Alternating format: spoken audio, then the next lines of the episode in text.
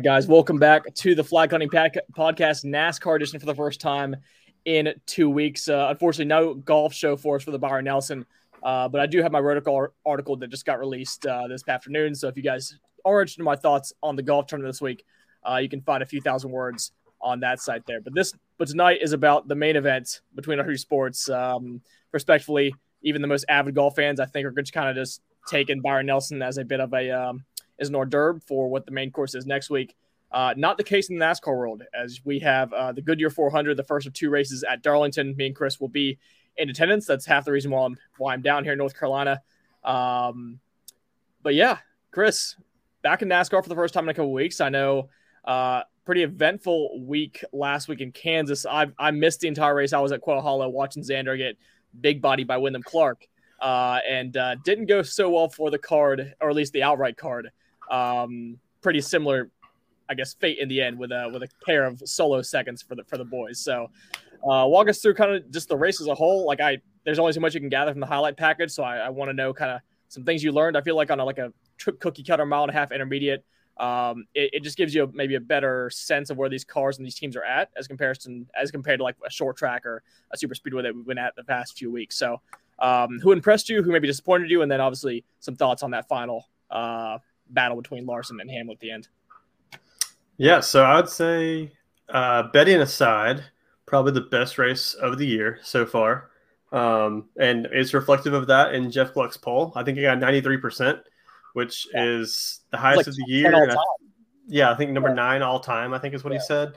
Um, yeah, I mean, honestly, fun race. Like a lot of comers and goers. We had 11 different leaders.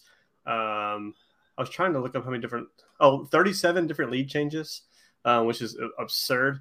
Um, there was, you know, points during that race where you had like four guys within, you know, two, three car lengths of each other, like two on the high high lane, two on the low lane, kind of working each other.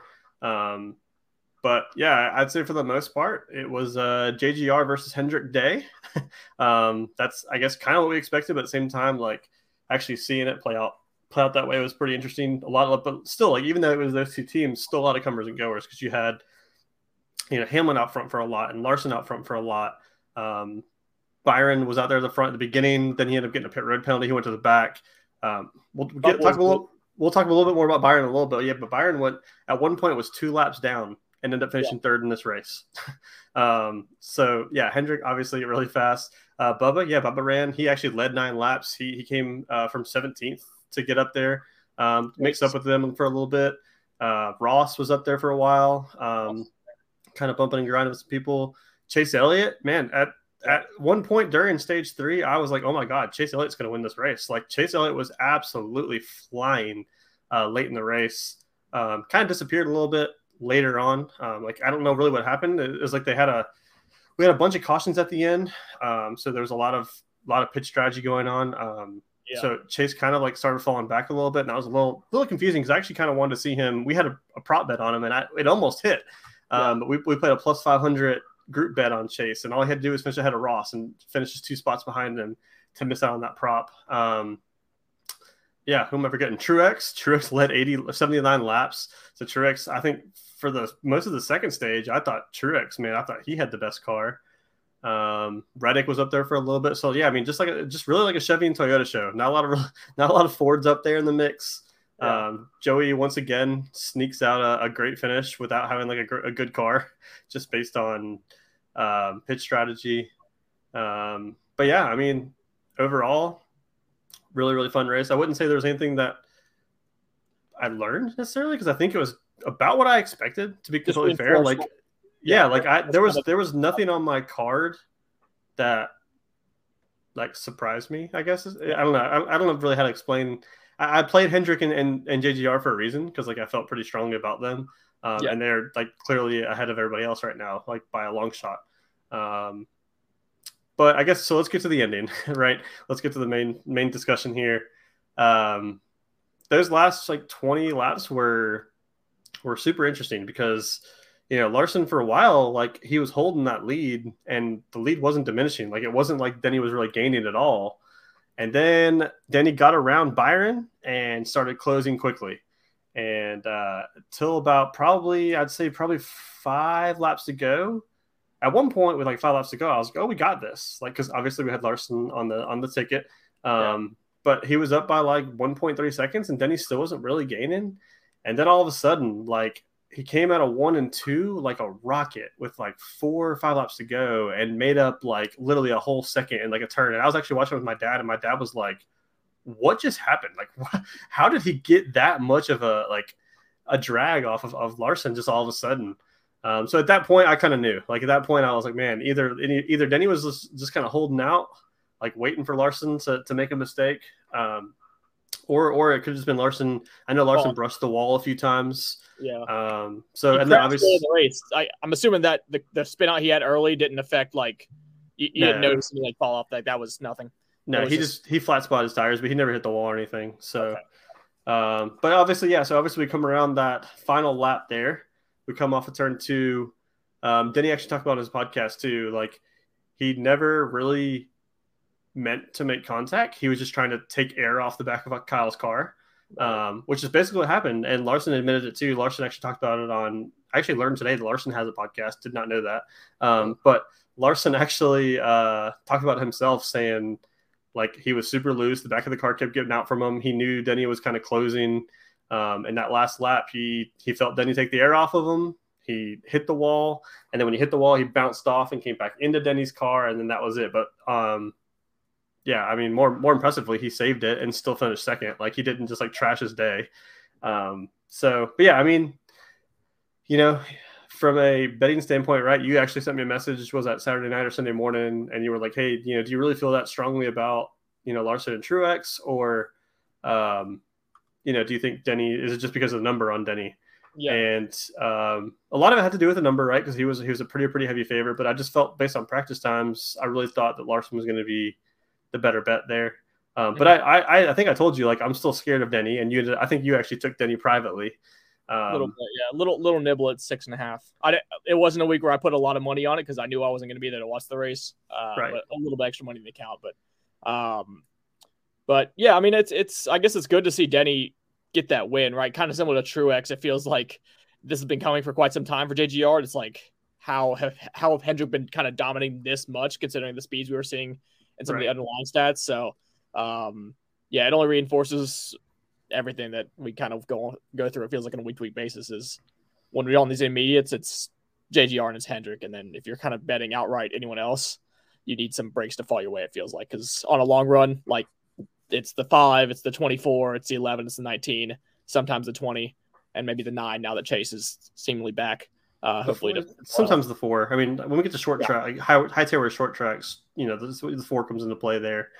Um, but more importantly, right? I think the more important thing is I actually told you when I texted you it was like it's more of a trust thing for me with Denny, right? Like how many sure. times we've been burned this year on Denny's pit crew, um, and for the first time all year, man, Denny's pit crew came through on, on, just about every stop. I think he had like one slow stop, but he made it up pretty quickly, um, especially down, especially with so many cautions late for them to yeah. kind of consistently put him back on that front row um, or at least close to it, uh, was was impressive. So you know, we got beat by a, you know, like I said, it I it kind of worked that trust factor back in. So now we can get back on the Denny train um, and potentially this week. You know, I haven't put that wager there yet, but I'm not against it.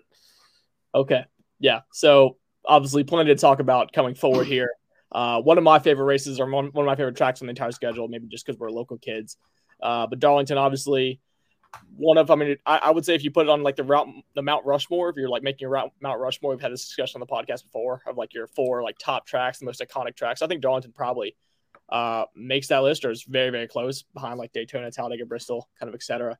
Um, so yeah, I'm interested to hear kind of what your uh, what your breakdown is on the um, on the track as a whole, kind of what makes Darlington Darlington, uh, and then obviously getting into some of the analytical stuff with your model, some comp tracks to look for, and uh, using what we learned over the last few months to maybe hit a winner uh, in person here in South Carolina. So I'll drop it to you, Chris, uh, before we head to into the odds board. Yeah. So obviously, this is the Goodyear 400. Um, to kind of follow up what you just said about this being a quote unquote like major of NASCAR. Um, I, I, wouldn't say this particular race is. It's, it's, typically the Southern 500 in the fall, just right. because it's at night um, however, I personally like this rendition better because it's throwback weekend, right? So we get all the classic paint schemes. It's going to be hot and slick. And when I say hot, it's going to be real hot, uh, which I'll talk about that in a minute. Um, but um, yeah, I, I, personally, this isn't maybe like a major, but this is one of my favorite tracks to kind of watch.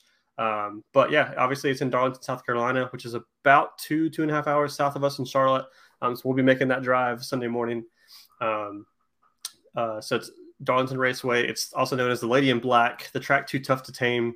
Um, those are our nicknames for a reason because this is a 1.36 unique intermediate track with high tire wear, very, very high tire wear, and abrasive track. Uh, this is not a scenario, you know, you know, a few weeks ago we've seen people come in and take two tires and try to last last it out in the front. You won't see that here. Like, I mean, you, if, if you're not taking two four tires, you're uh, you're gonna get lapped by the field.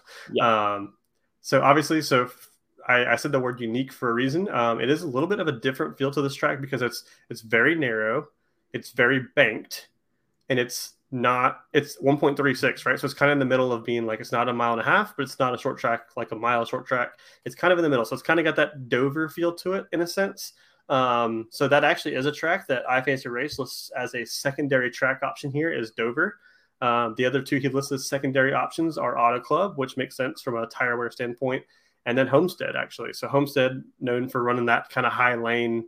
Um, so um, yeah, the guys like you said, the guys that you know of that like that high lane, that like the hot slick tracks, this is a track for them. This is this is why you don't really see many surprise winners here. This is another week where I feel like we've said this a few times this year, but another week where you know, other than last year, right, where we saw Erik Jones win. Um, I don't think you're going to see that again. It's it's going to be a Hendrick car. It's going to be a JGR car. Um, you know, last year Joey Logano found his way into victory lane, so it's it's going to be one of these top echelon teams that's going to find victory lane. Um, so don't get too cute with your outrights. You know, play play two guys up top. You know, maybe some, and then fill the rest of your car with props. Um, but from a so those are the secondary tracks. So I am looking at those three from a total speed metric and from a like average finish, average qualifying standpoint. But from a tire code standpoint, um, this is kind of a big note, right? We're actually using the same tire composition that we use at Homestead in the fall. So the exact same tire composition, um, which also was the same composition used on the right side for Kansas, Fontana, and Vegas this year. So we've kind of got a lot of tracks kind of thrown into the mix here from a similar track metric. Um, and since they're all kind of secondary metrics and not like a main metric, I feel pretty comfortable kind of weighing them all the same.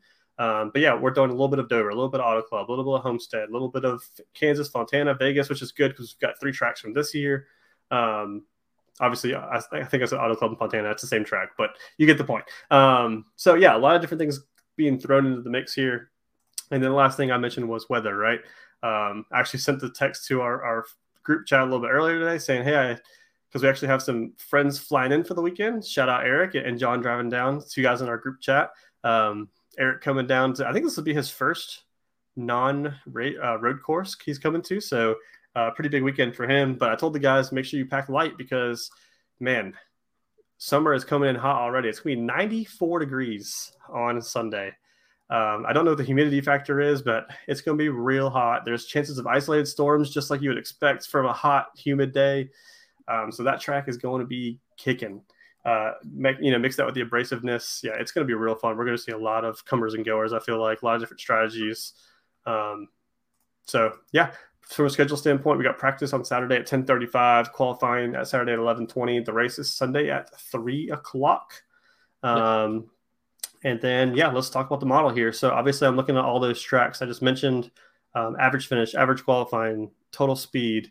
Um, drive rating all those tracks. And I'm bringing in Darlington for the last three years. That's the last seven times we've been there. I'm looking at drive rating, average finish.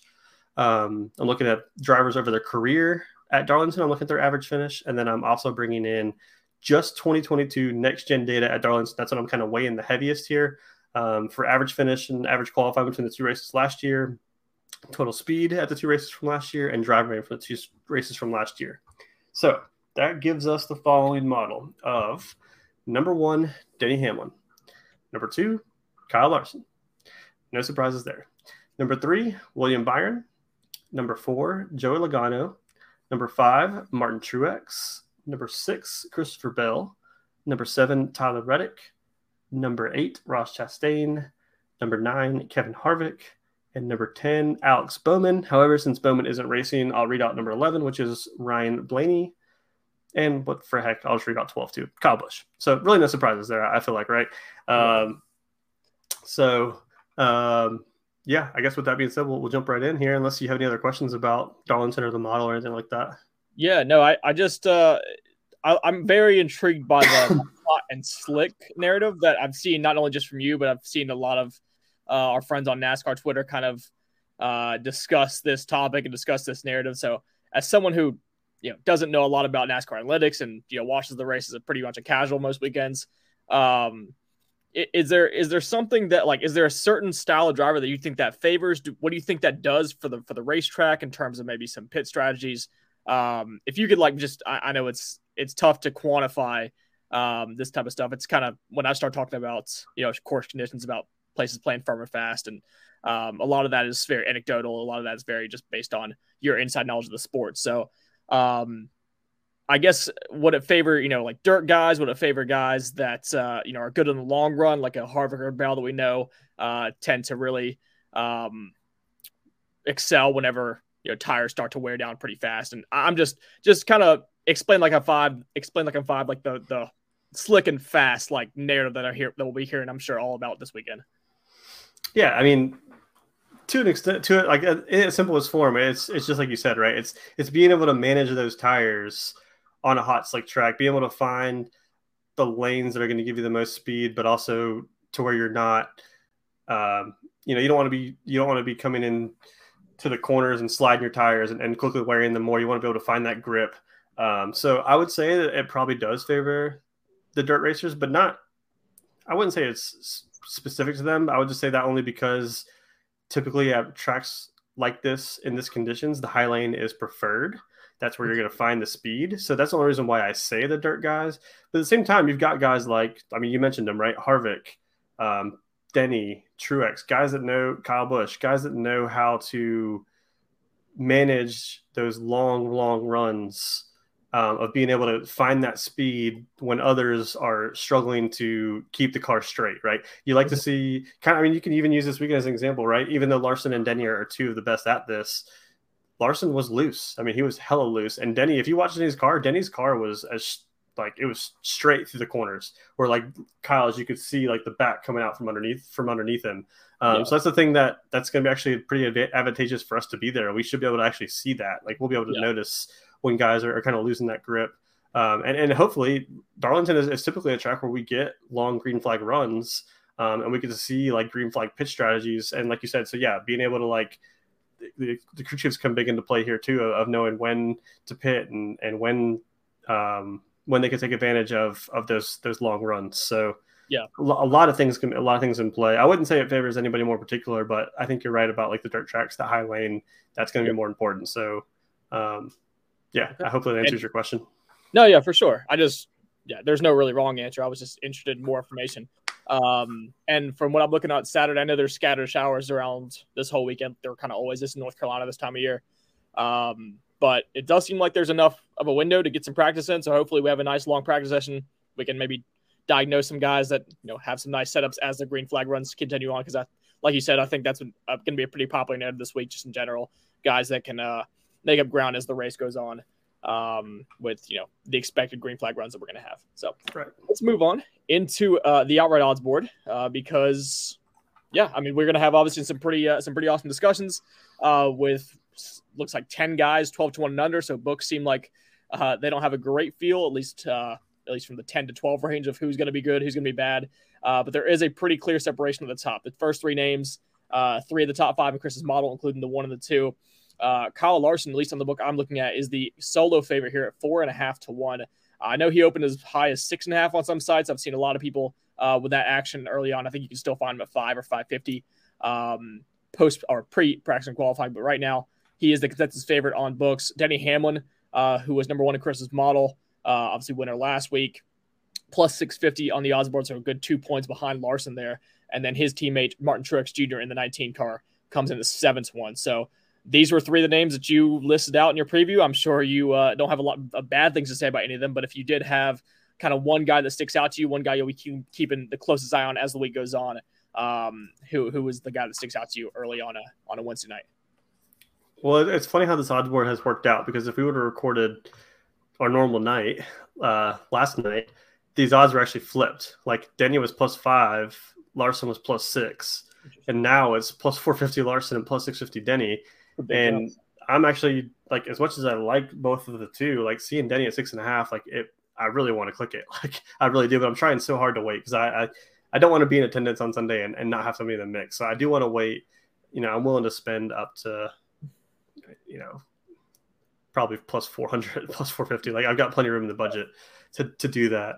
Um, and we saw it last. I mean, we saw. I'm sorry to cut you off. We saw it last week, though. I mean, kind of the the square play, just looking at practice and like, oh, Denny was super fast, and all of a sudden, you know, he he wins. So uh, I feel like it's been a couple times that that's happened, uh, both for and against us. But yeah, practice definitely I feel like showed us a lot more, um, particularly on these type of tracks as compared to maybe last year or the year before that.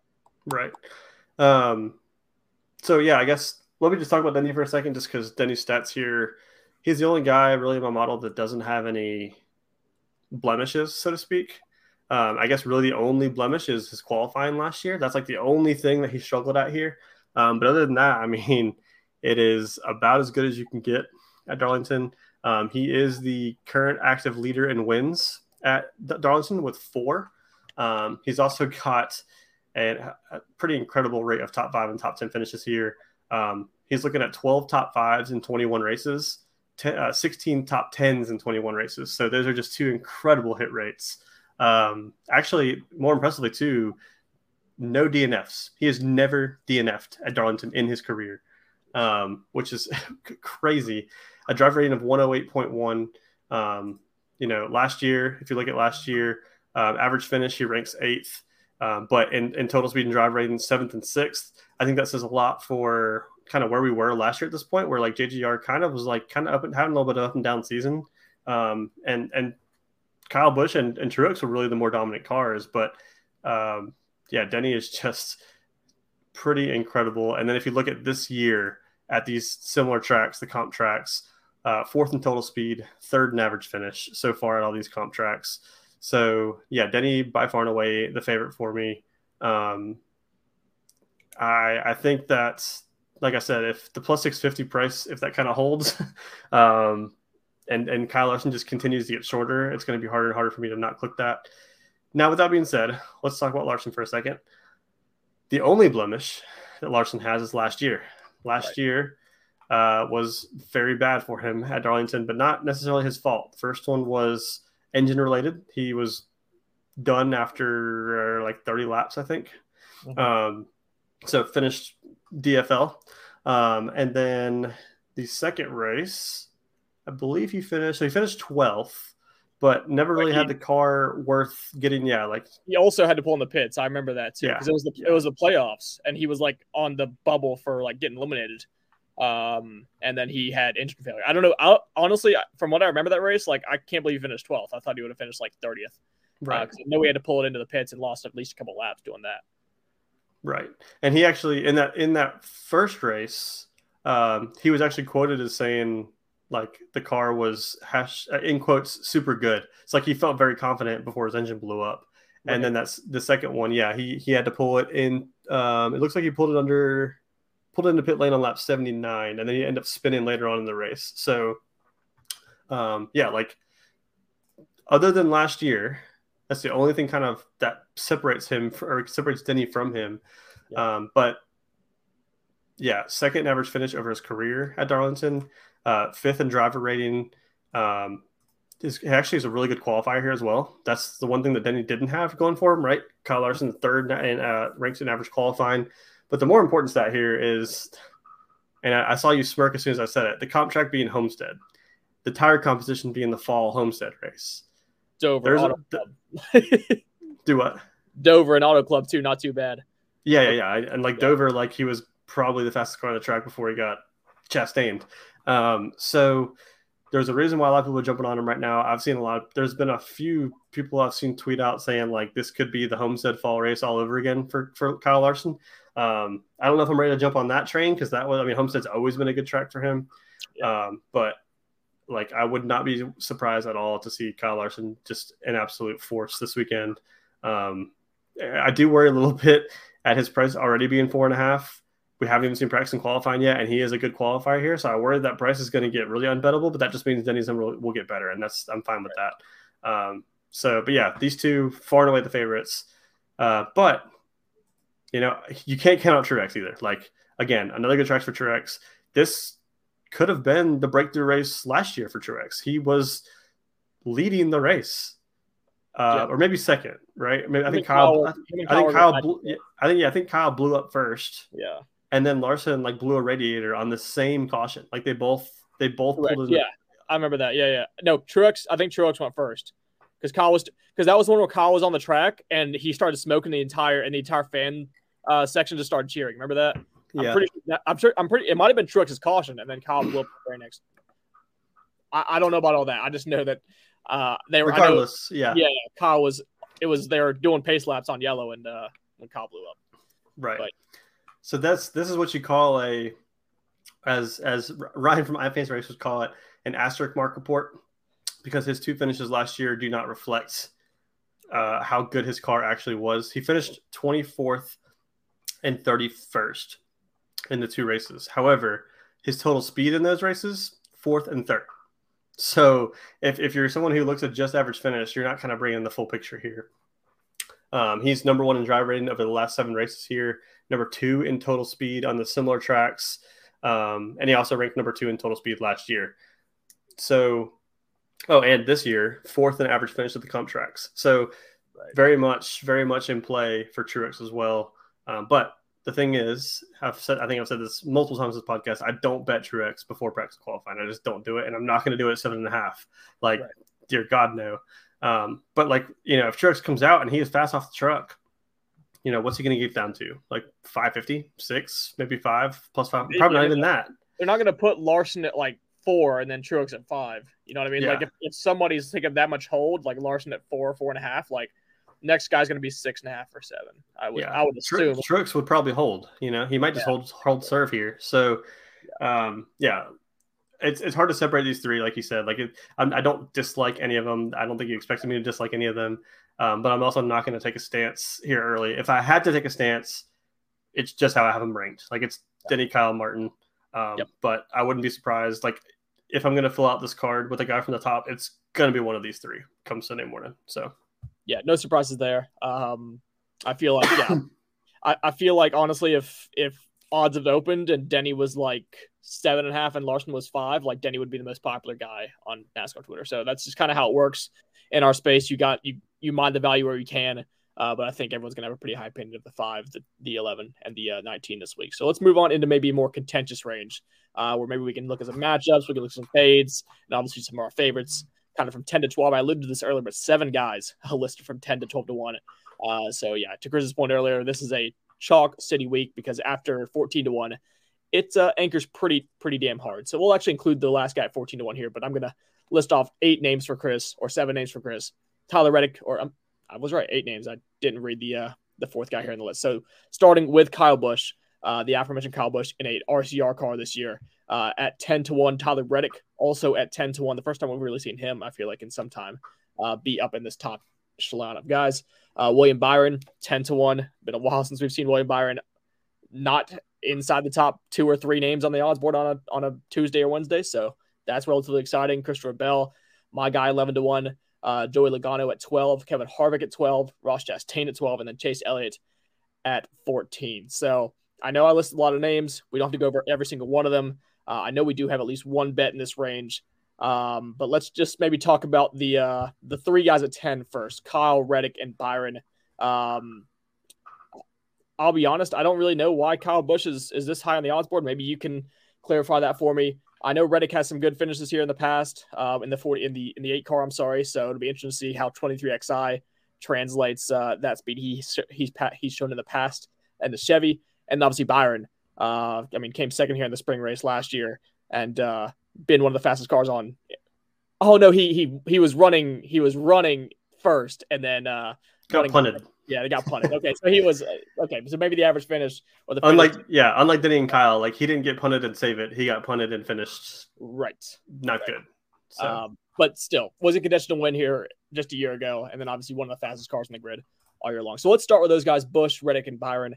Um, if you do have a favorite, if you have a guy that you uh, like me are questioning while they're here, or anything in between. Yeah, I, I actually agree with you. Like I, I think this is another conversation similar to um, Auto Club, similar to COTA, where it's the debate of is it the eight car and team Correct. or is it the driver? Correct. I think that early in the year I agreed with everybody else of like other than COTA. Well, I mean, I guess pre pre race I actually did agree with everybody else, but post race we were all wrong. Uh, but I think I earlier in the year I agreed with everybody else. Like, man, that I think it really was more of the eight car rather than the driver. Yeah. This week I disagree. Like Kyle Busch is decent at Darlington. I wouldn't say great. He's good, not great. But I think the car and the driver, or I think the driver was more important last year than the car was because Reddick has always been good here. He, yeah. It's you know no surprise, right? It's similar to Homestead. It's similar to Auto Club. It's that hot, slick, high tire lane track.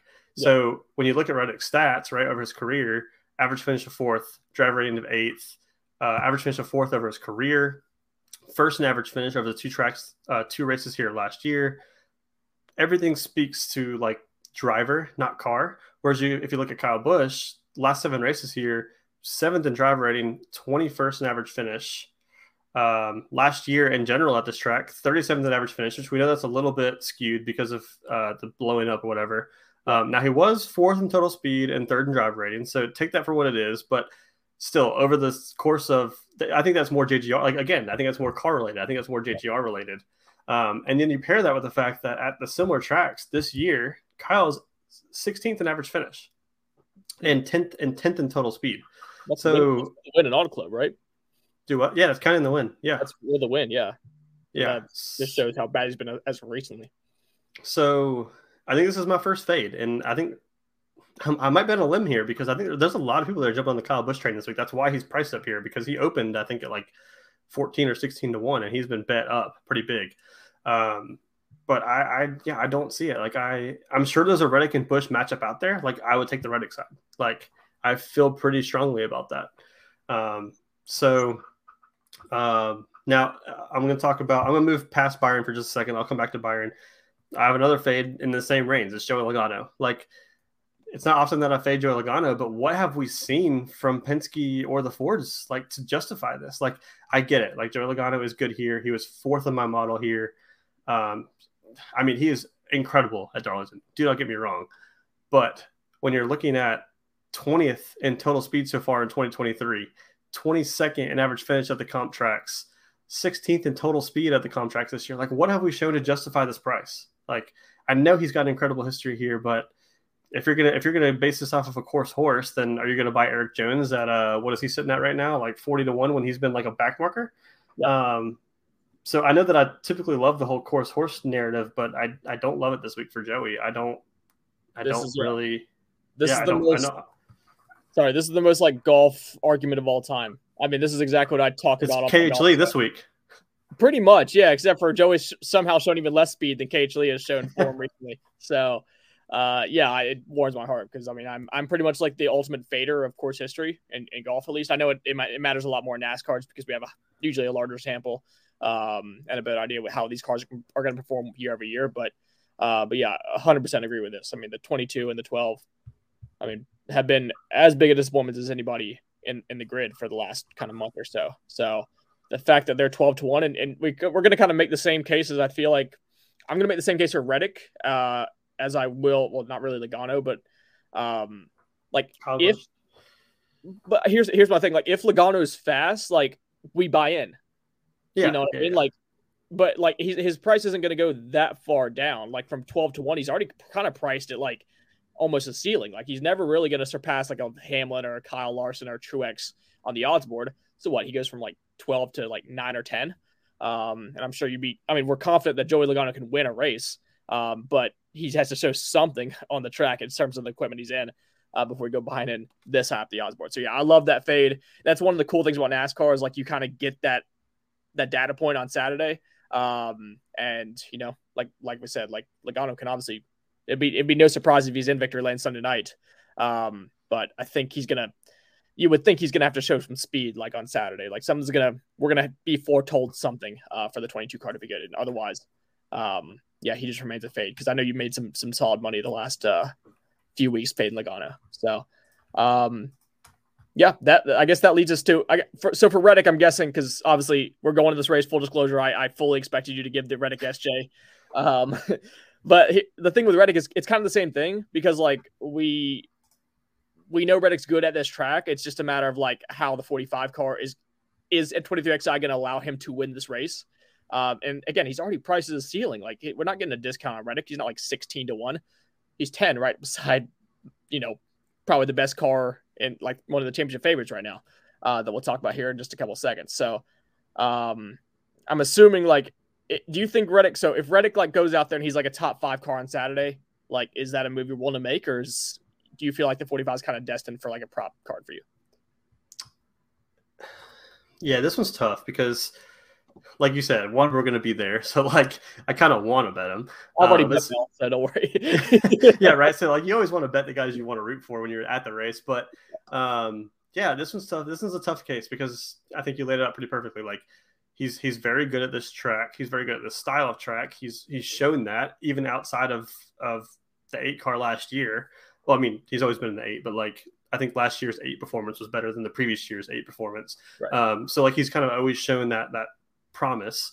Um, he ranks very well for me, honestly. Like the only blemishes he's got are his average finish and average qualifying. But like if you look, if you compare that average finish to his total speed for the year, it, it doesn't really correlate. So he like he's looking at 21st in average finish at the comp tracks, but 10th in total speed. So like he's got the speed. I just yeah. don't know if, like you said, I don't know if he has the race winning speed but I think he's close. Like I, I like I'm feeling more and more confident every week that I watch him. Like he is, it feels like he's constantly up there. Um, but to but to beat like, can he really beat the 11, the five, the like the seven, the 19? Like I don't know. So I think you're right. Like I actually am kind of looking at like a top three or top five because like you can get plus 260 for a top three, plus 150 for a top five. I, I kind of really like that. To be honest with you, I haven't clicked it, but I do like it. Um, but that that would probably be a move that I would make. Actually, I don't know if that's true. I was about to say it'd probably be a move that I would make before practice qualifying, but again, I don't kind of like what you just said with Logano. I don't know that his price would really change uh, if he was like a top the practice board. Like I feel like the 45 car, like it's it's a tier below in equipment. So like how high can they really price it? So um, yeah, again, I think this is a kind of wait and see approach, but I do feel very high about Tyler Reddick of the guys that we've kind of already mentioned. Um, However, the guy that I've kind of left off and that's what I was coming back to is the only guy that I've clicked so far in the outright market, and that's William Byron 10 to 1.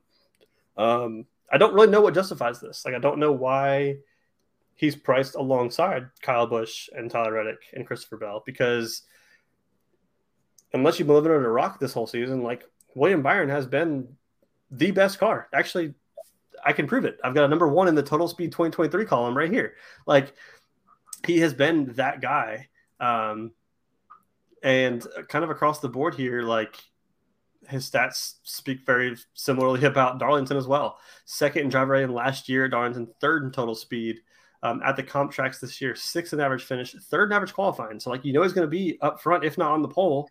Um, so you know the price is going to get shorter. So like this is a guy where I can see the market really flipping really quickly. This unlike kind of the other guys we just mentioned, this is the opposite. Like I could very you know, if, if, Byron and Larson are the top two cars off the truck in practice and qualifying, they're going to be the top two on the, on the odds board come Sunday morning. It does not matter about Denny or Martin or any of them. They will be top two because they've been the top two cars all year. So when you want to talk about a market adjustability here, William Byron is kind of the easy the easy bet. Um, and then like you mentioned, right, last year spring race, he was the leader. He was pretty far and above the best car here, and he gets punted, literally punted. Like the people that are trying to argue that that Larson got punted this week by Denny need to go back and watch last year's race. That was a punt. Like on a punted William Byron. Um, he didn't um, have to either. He was so much faster. That's yeah, yeah.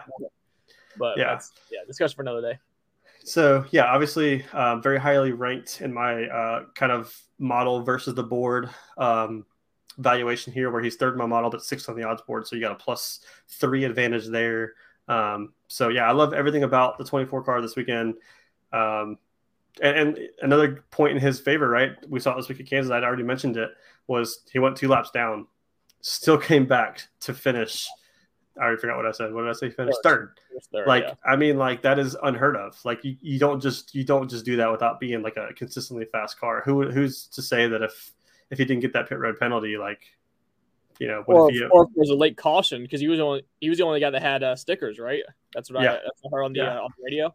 So like that, tip, that 2014 was the guy past me 11 was basically just praying for a caution just so they could get one final restart with the uh with the fresh tires. But and that's um, and that's a fantastic point for this week too, right? Like in a race, it's going to be a grind. Like it's going to be a, you're in it for the long haul. It's going to be a hot day. You're going to see probably a good bit of cautions or a good, bit of pitch strategy. If we do get that late caution, there's nobody I trust more beyond that front row or the That's front short- two rows than William Byron and Kyle Larson. So that 24 short run speed has been crazy all year long. So yeah, you're right. You're right about that. Um, and I feel like yeah, Byron's just kind of the forgotten son because Hamlin just won. Larson's been so close for so long. We know they're both good at Darlington. Truex feels like he's resurgent. Um, but if you've been watching for the last month, like these are the four cars that have been best. Like we we're talking about Hendrick versus JGR. What it's really been is the five and 24 versus the 11 and 19. Because I mean, as much as I love C-Bell, he's been outside looking in as far as a winning from a winning standpoint. Ty Gibbs not quite there yet. Elliott come back from injury, and then Bowman obviously got hurt as well. So these are the big four, and I think on like a, a track like this that I think really allows the cream to rise to the top. Like it's eh, you know if you're betting anyone other than these four guys, like you're really uh you're really chancing fate. It feels like you're at least you're like you're really uh taking on a lot of risk uh, if you don't have at least one or two of these four on the card. So uh cool to get Byron. Obviously great to get Byron a triple a double digits, I should say.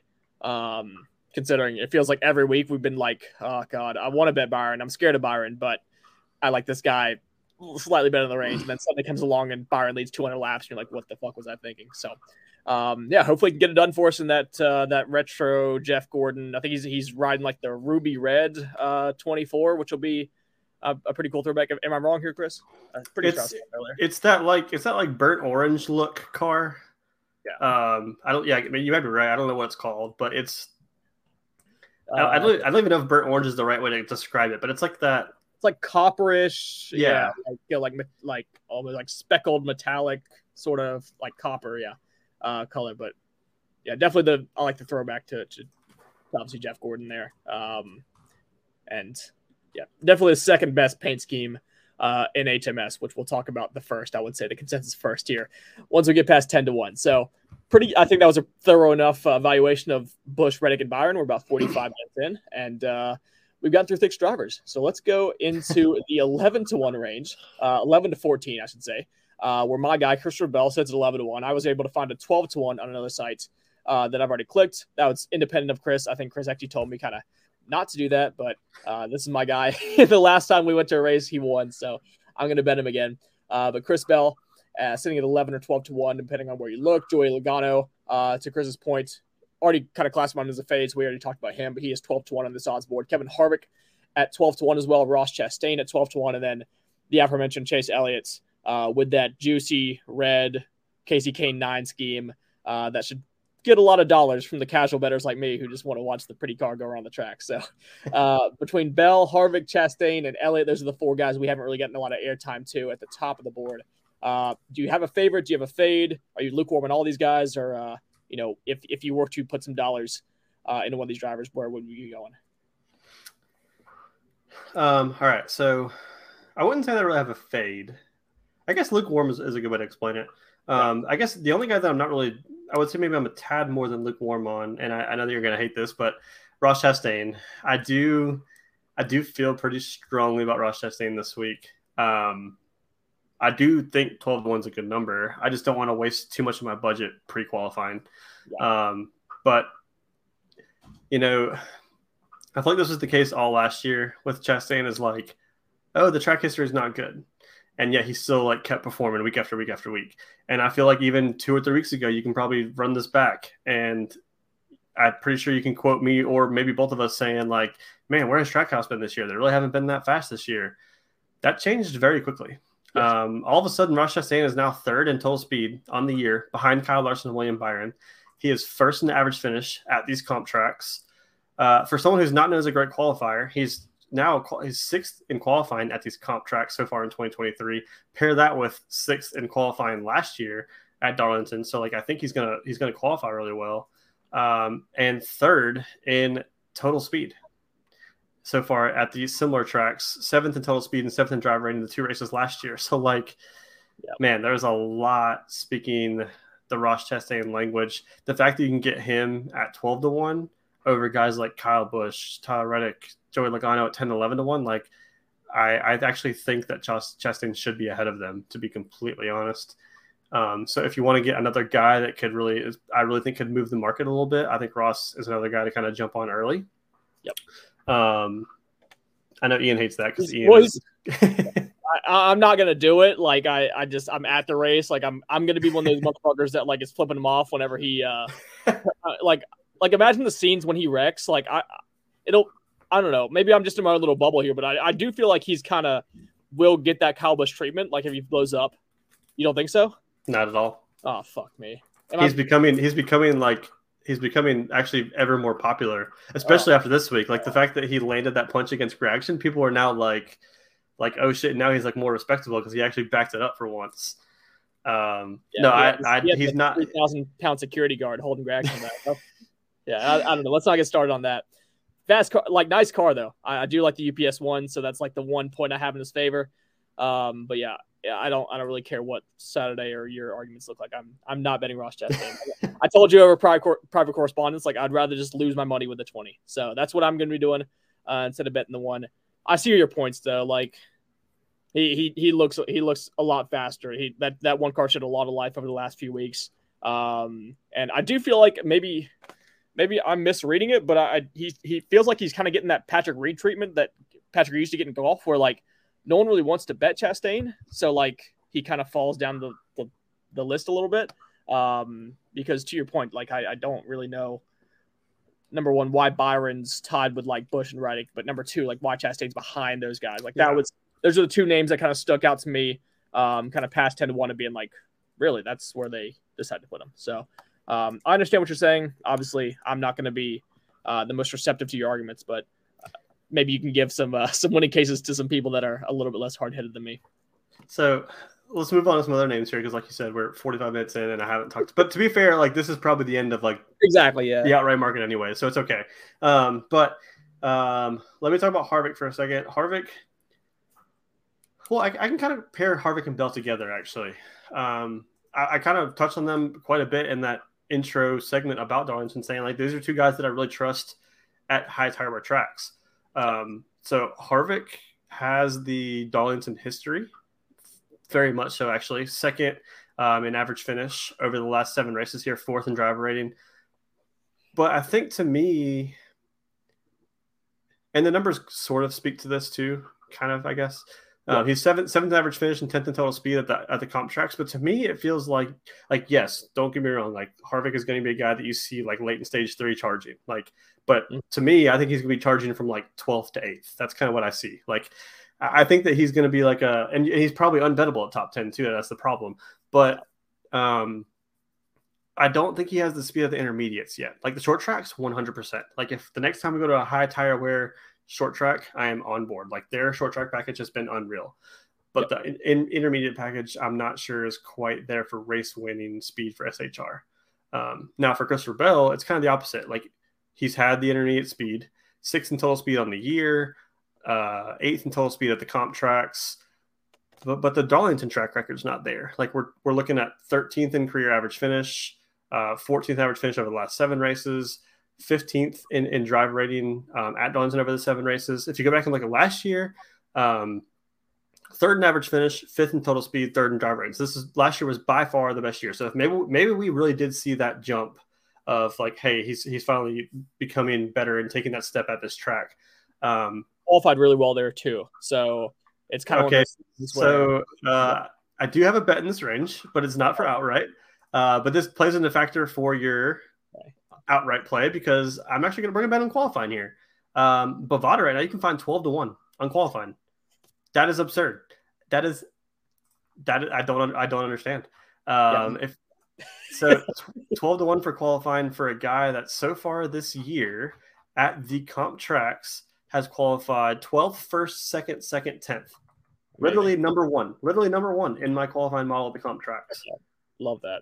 And he's 12 to one. So not only does that play into your number is going to get shorter, your outright number is going to get shorter, but let's win a money on let's let's let's little win a little money on Saturday. Speedball double. Why why not? Why not us? um, I do have two other qualifying bets, I guess, while we're here. Um, okay. well, I'll yeah, I might as well say both yeah. of them. Um, so I also have so I have half a unit on Christopher Bell, obviously, and I also have half a unit on Kyle Busch actually because I kind of this is more of like a this is more of like a just in case, right? Just in case it really is driver and not car. I think this nine to one price is actually kind of interesting. Um, so far this year, he ranks eighth for me in the model, so I would say he's probably pretty accurately priced. But I think the one that's the number that's most important is he hit the he was on the pole at Dover, and that's one of the kind of top comp tracks here. Um, so I do have half a unit on Kyle Busch at nine to one for the pole. And then I got a deep one. I know you guys, this is what you're here for, right? Cindric was our guy last year. Cindric was by far our guy. He is not our guy this week. Not at all. Not qualifying with the well this year. Does not look good. This one surprised me though. Actually, do you, do you want to try to guess or no? Do you just want me to say it? I have I have Josh Berry queued up right now at 80 to 1, but I don't think that's it. It's not it, but that actually is a really interesting number. Yeah. Uh, because Alex Bowman actually ranks uh, oh, actually, I took his number out. Hang on. HMS eighty to one for a pole. Like, come on, dude. Like, yeah, that's pretty insane. Wow. Fourth, he uh, the forty eight car where Alex Bowman qualified fourth at Fontana and eleventh at Vegas. So I mean, you're talking right on the edge of top ten. But even better than that, qualified so far this year: fourteenth at Kansas, fifth at Fontana, fifth at Dover, uh, eighth at Homestead last year, and then eighteenth at Vegas.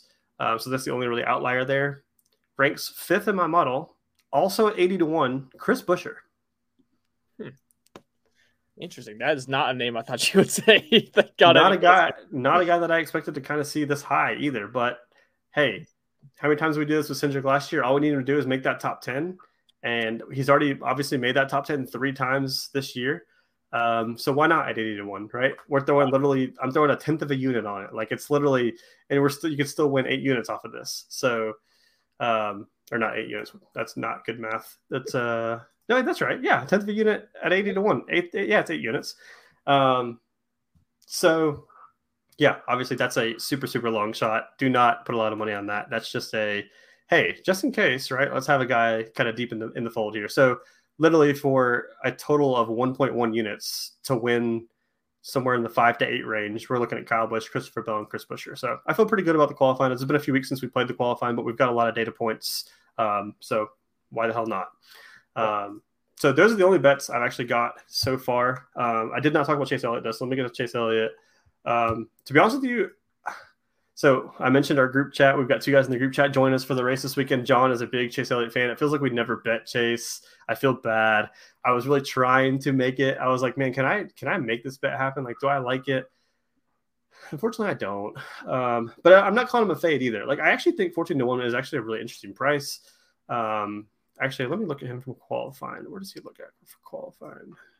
15th. Eh, not great. 12 to 1. Yeah, I was going to say he's 12 to 1 to win pole, so I'm guessing he's not a prodigious qualifier here. Yeah, he's qualified 21st, 33rd, and 10th this year.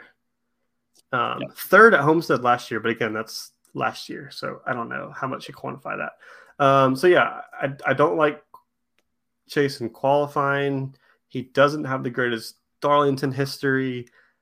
Um, however, the total speed this year, total speed metric, he is sixth at the contracts in total speed. And I mentioned it earlier in the Kansas breakdown. Like at one point, I thought Chase was going to win this race. Like he was, he was bad fast at Kansas, and then just kind of disappeared there in the last like 20, 25 laps. Um, so although we might not be betting Chase outright, I can envision myself playing a Chase prop of some sort, just because. I think this year's different. Like I think last year the intermediates he really struggled at, but I think this year he's kind of shown a little bit differently to where like the, the intermediates have been quite good to him um, to the tune of he's actually fifth in average finish at the comp tracks this year, um, which are mostly intermediates. Um, so yeah, so, yeah. Oh, and also second at Fontana, which is another high tire wear track. Right. Um, so yeah, I don't know that I like the outright at 14 to 1. I don't hate the price. I just don't know if I want to go there this early in the week. Um, right.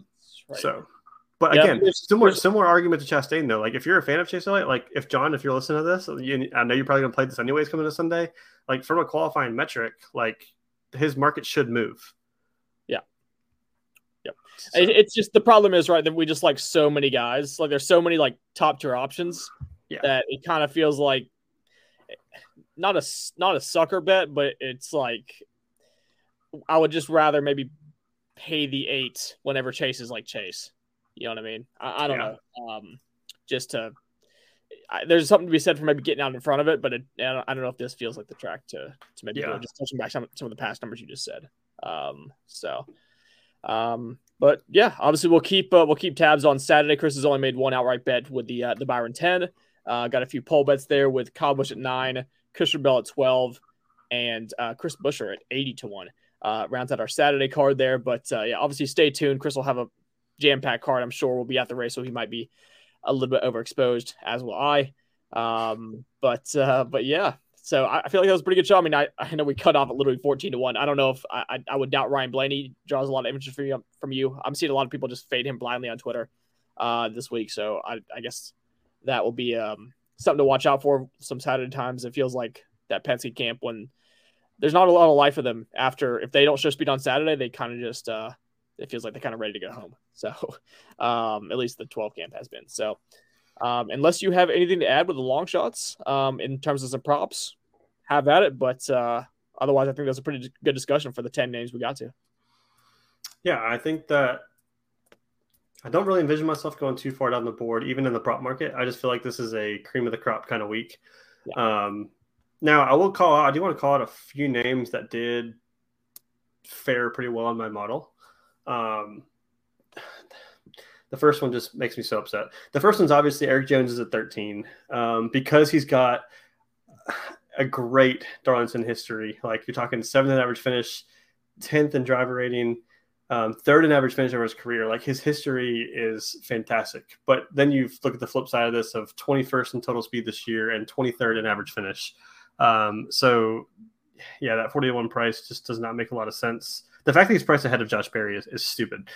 Um, and Ty Gibbs for that matter. Okay. I, th- I thought Berry was like 80 to 1 or something ridiculous. I was like, I might just might just sprinkle on that just in case. Yeah, I and, and to be honest with you, like if I'm gonna pick somebody like deep, deep, deep down the board, like it's probably Ty Gibbs at 50 to 1, just because he's in the JGR camp. Yeah. Of anybody who showed life, Ty Gibbs has actually shown pretty good life. Um, so yeah, I don't know. But again, again, like race winning speed, I don't know. Yeah, like, don't, give me, don't, give me, ideas, Chris. We're already going to be so far in the hole. Yeah, already. Yeah. I don't need to be sprinkling Tigers fifty to one outrights.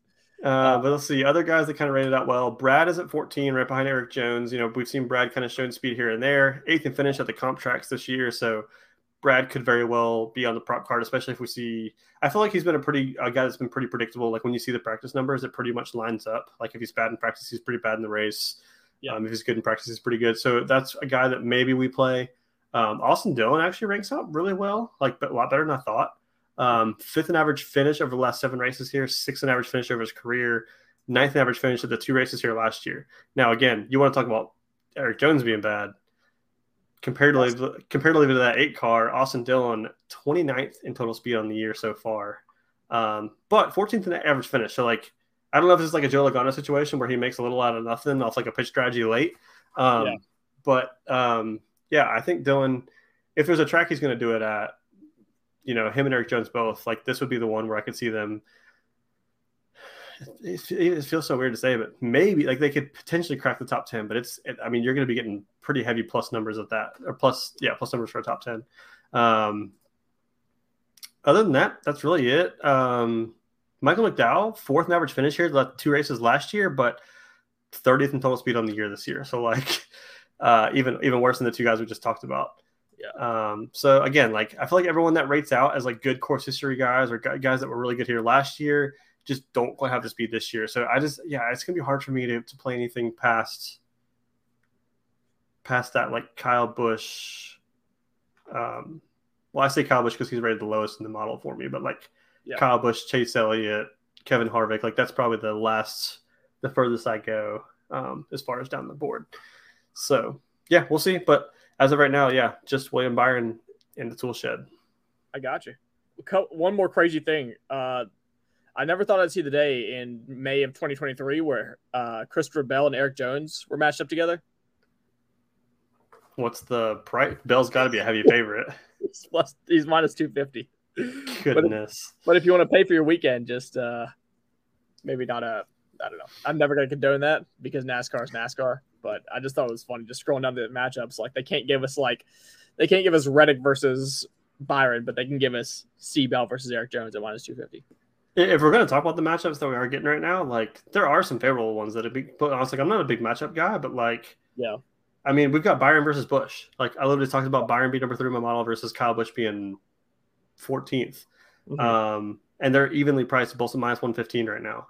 Um, you've got Christopher Bell and Harvick, which I think, like I said, they're pretty kind of similar drivers, but I trust JGR's camp more than I do SHR at this type of tracks. They're both evenly priced at minus 115. I don't like that one as much as the Byron over Busch. Yeah. Um, you know, Chase Elliott over Logano, like, yeah, that's probably a little closer, too. but yeah.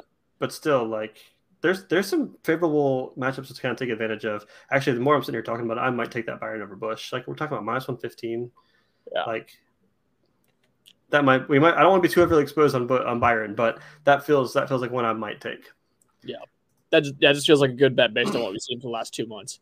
Yeah, like I like I can't imagine another another track like going forward that like this would be minus one fifteen. Right. If that makes sense, you know what I mean. So it's kind of it's it feels like a little bit of put up a shut up time for the eight car because he's gotten a lot of respect. I feel like on recent odds boards. I I could see him in two or three weeks just being like 14, 16 to one every single week until that team shows something. So, right. All right. Well, that was that was for Derek Yoder. Uh, a little matchup talk for the last five minutes of flag hunting. Uh, but yeah, obviously stay tuned for uh, on Twitter for me and Chris's card. I've got my Byron Nelson stuff already out. So if you guys are interested in betting that uh, that putting contest, uh, feel free. Uh, but otherwise, we'll see y'all hopefully at Darlington. Um, if anyone's there, obviously we'd love to meet up, drink some beers with y'all. Uh, but otherwise, man, good episode. Like I said, we talked about 10 drivers, but that, this is the kind of discussion that like I'd like to engage in. Just like head to head, guys at 10 to 1.